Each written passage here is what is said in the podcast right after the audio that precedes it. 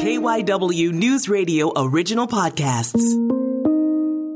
This is KYW News Radio in depth. I'm Matt Leon.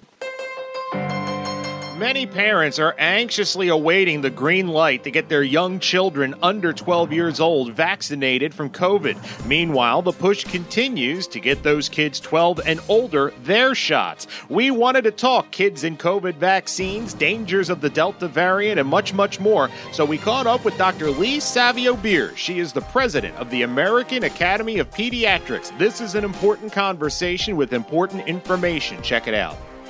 So I'm curious, as we're speaking here at the end of September, before we kind of focus on kids, kind of can you give me your snapshot of where we are in the vaccination process overall? What where where you think we are? Yeah, absolutely. So I think as as you know, as I think most folks know, we have a vaccine that's authorized for adolescents ages 12 and up. We're also looking forward on the horizon to to hopefully a vaccine that'll be authorized for children ages 5 to 11 fairly soon. Um, we know that Pfizer has submitted the its data to the FDA and and soon to submit its application for an emergency use authorization. Um, and what we're hearing, um, you know, assuming that that the data looks good good and everything goes as we anticipate, that we may have a vaccine available for 5 to 11 year olds um, that's authorized uh, as soon as late October or early November. What are we seeing? Let's look at that 12 to 19 group. They were the, the last group to kind of get the, the go ahead. Are we making the progress we should? I know a lot of times that can be a tough group to a tough nut to crack at that group. Uh, what are you seeing as far as our efforts to get that group vaccinated? Yeah, so you know, when the, the vaccine was first authorized for that age group, we saw a really big uptick in vaccinations. I think there were a lot of families and a lot of teens who who were really eager. Since that time, we've we've seen you know steady increases in immunization rates. I think not as quickly as we'd like to see, and I I think that reflects that that parents have a lot of questions, which is which is a normal thing. And so we would really encourage families to reach out to their pediatrician, to reach out to a trusted medical expert to to get those questions answered. To that point, what are the most common questions you hear your colleagues are hearing about getting, you know, kids 12 to 19 vaccinated? You know, I, I, think some of this is there's just so much information out there, and and not all of it is good, and so that's it's hard for parents to filter through all of that. You know, some of the things that we talk to families about to to to really reassure them and answer some of their questions. You know, first is that the science behind these vaccines has really been in development for over a decade, so so we really do know quite a, a bit about this vaccine and, and and quite a bit about the science behind it.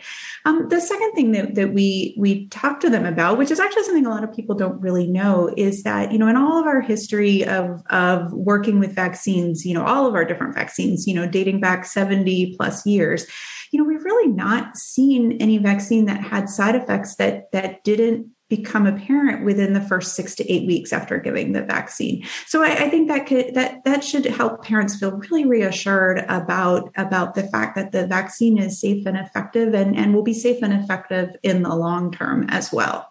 I know early on in the pandemic, one of the things I think we were all thankful for was that it did not the virus didn't seem to have the uh, kind of universal effect on young kids that it did on the rest of the population. That game's changed now, though, with Delta, hasn't it? We are seeing youngsters at a higher rate. Am I correct?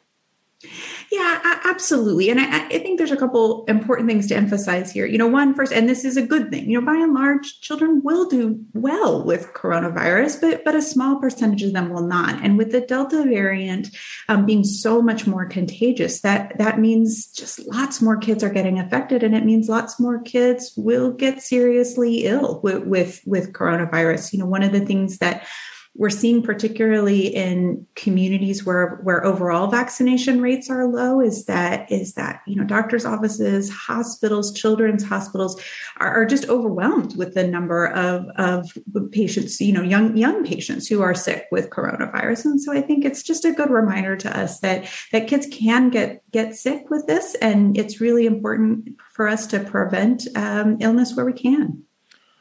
Right now if you have a child under 12 and they can't get vaccinated, what are the recommendations? What would you tell parents are things to do to keep them safe? I mean, obviously, everybody around them that can get vaccinated should get vaccinated. But past that, because it can be kind of harrowing, you want to try to live life, but you want to keep them safe. You don't want them to be fearful. What are your recommendations? What's your advice for parents that find themselves in that situation right now? Yeah, no, it is hard for parents and it's it's a tough position to be in particularly when you see that, you know, older kids have access to the vaccine and and and your younger kids don't quite yet. So so it can be hard, but there are things that we we know can keep kids safe and protected um, from COVID-19 as you mentioned, making sure that everybody who you have control over in their lives, uh, you know, 12 and over is is vaccinated is a really important thing. But also, you know, making sure that that when your your young kids are in you know indoor situations that are that are a little more crowded where there may be people from you know other families where you don't know their vaccination status making sure that they're wearing a mask in those situations. We've seen uh, you know over and over that that universal mask wearing in in those those you know places like schools where there's lots of kids in in together really really does decrease the spread of covid. Um, and so that's that's an important thing to to implement. You know outdoor play is great. That's a great way for your kids to go out and and have fun and get some good activity. Um, you know, COVID is much less likely to transmit outdoors, so that's that's a really good place for for kids to come together and run and play and have fun and do do all the things that that they want to do. Can you explain to me as a layman because this is one of the things I've been curious about. What is it different about say an 8-year-old from a 14-year-old with regards to the vaccine?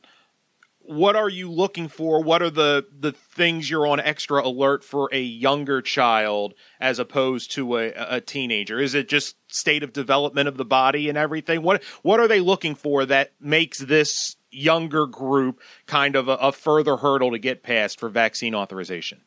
Yeah, it's a really good question, and and and people ask this a lot. I I think there's a couple of things. Just as a general statement, you know, this is the approach we always take with vaccines, with medications, with any kind of therapeutic for our children. You know, we we always have add an extra layer of caution because you know it is important. We we do want to be extra cautious with our with our young kids. Um, you know, in in particular when it comes to vaccines, and this is what what we're seeing now is that is that children's immune systems respond a little bit differently than than adults. You know sometimes it might take a little higher dose sometimes it might actually take a lower dose because because their immune systems are are are because of the way their immune systems are responding. And so that that's the real thing that that we're looking for in these trials. And and that is in fact what we've seen. Um, you know we heard today that pfizer has has submitted data about about their vaccine trials in in 5 to 11 year olds and that the dose that they're recommending is less. And and what they saw was that um, you know the the the vaccine at that lower dose created just as strong of an immune response and was safe um, at that dose in in the younger kids. We've all been vaccinated for stuff on a regular basis to go to school and all that. It's obviously become a flashpoint here for political reasons getting this vaccine and and stuff like that. But you know if i'm talking to you five six years down the road is a covid vaccine become a yearly, by year, every couple years? Is it just going to become kind of part of the process of of keeping everyone safe as they grow up? Yeah, I think it's a great question, and and certainly, I mean, I think most importantly, we, time will tell. Um, you know, we're we're it feels like we've been in this forever, but but we've really only been in this about eighteen months, and so so we do have to follow the data. We do have to see. I think certainly, you know, w- when we look at other vaccines, um, there's kind of two different paths that they take. There's there's vaccines like the flu vaccine where we do need to get get a booster, you know, get a new, get a, a, a flu shot every year. Um, and then we have some vaccines like the measles vaccine where, where, you know, it requires one booster, but, but not really subsequent boosters because that's enough to really infer lifelong immunity. And so I, I think, you know, we'll, ha- we'll have to follow the science, but I think most important to, to emphasize is, is that the, you know, the vaccine is very safe and effective. And I, I think we can anticipate that it will continue to be safe and effective into the future. And talk to me a little bit about we've kind of touched on a lot of this stuff in our conversation, but I know there's a, a public service push that you guys are, are working with the ad council, other groups, uh, to kind of talk about what the hope is here. Yeah. So, I mean, as we mentioned earlier, you know, we know there are still a lot of families who have questions, um, and and that you know we're we're hoping to really encourage encourage families to reach out to their pediatricians and to to other trusted medical experts with those questions. Um, you know, first because we think it's just important. We want kids to be safe and healthy. I, I think second because we are seeing increased rates of illness and hospitalization in children with the Delta variant, um, and so the time the time really is now, and we we want we want to encourage families to reach out. We want you to know that we're here to answer your questions. For, for parents who would like to, to read a little bit more online, there's two great websites I recommend. First is getvaccineanswers.org, and the second is our, our American Academy of Pediatrics website for families, healthychildren.org. That's it for this episode of KYW News Radio In Depth. You can listen to the podcast free anytime on the Odyssey app, and you can find it wherever you listen to your favorite shows. I'm Matt Leon, and we'll have another episode out soon.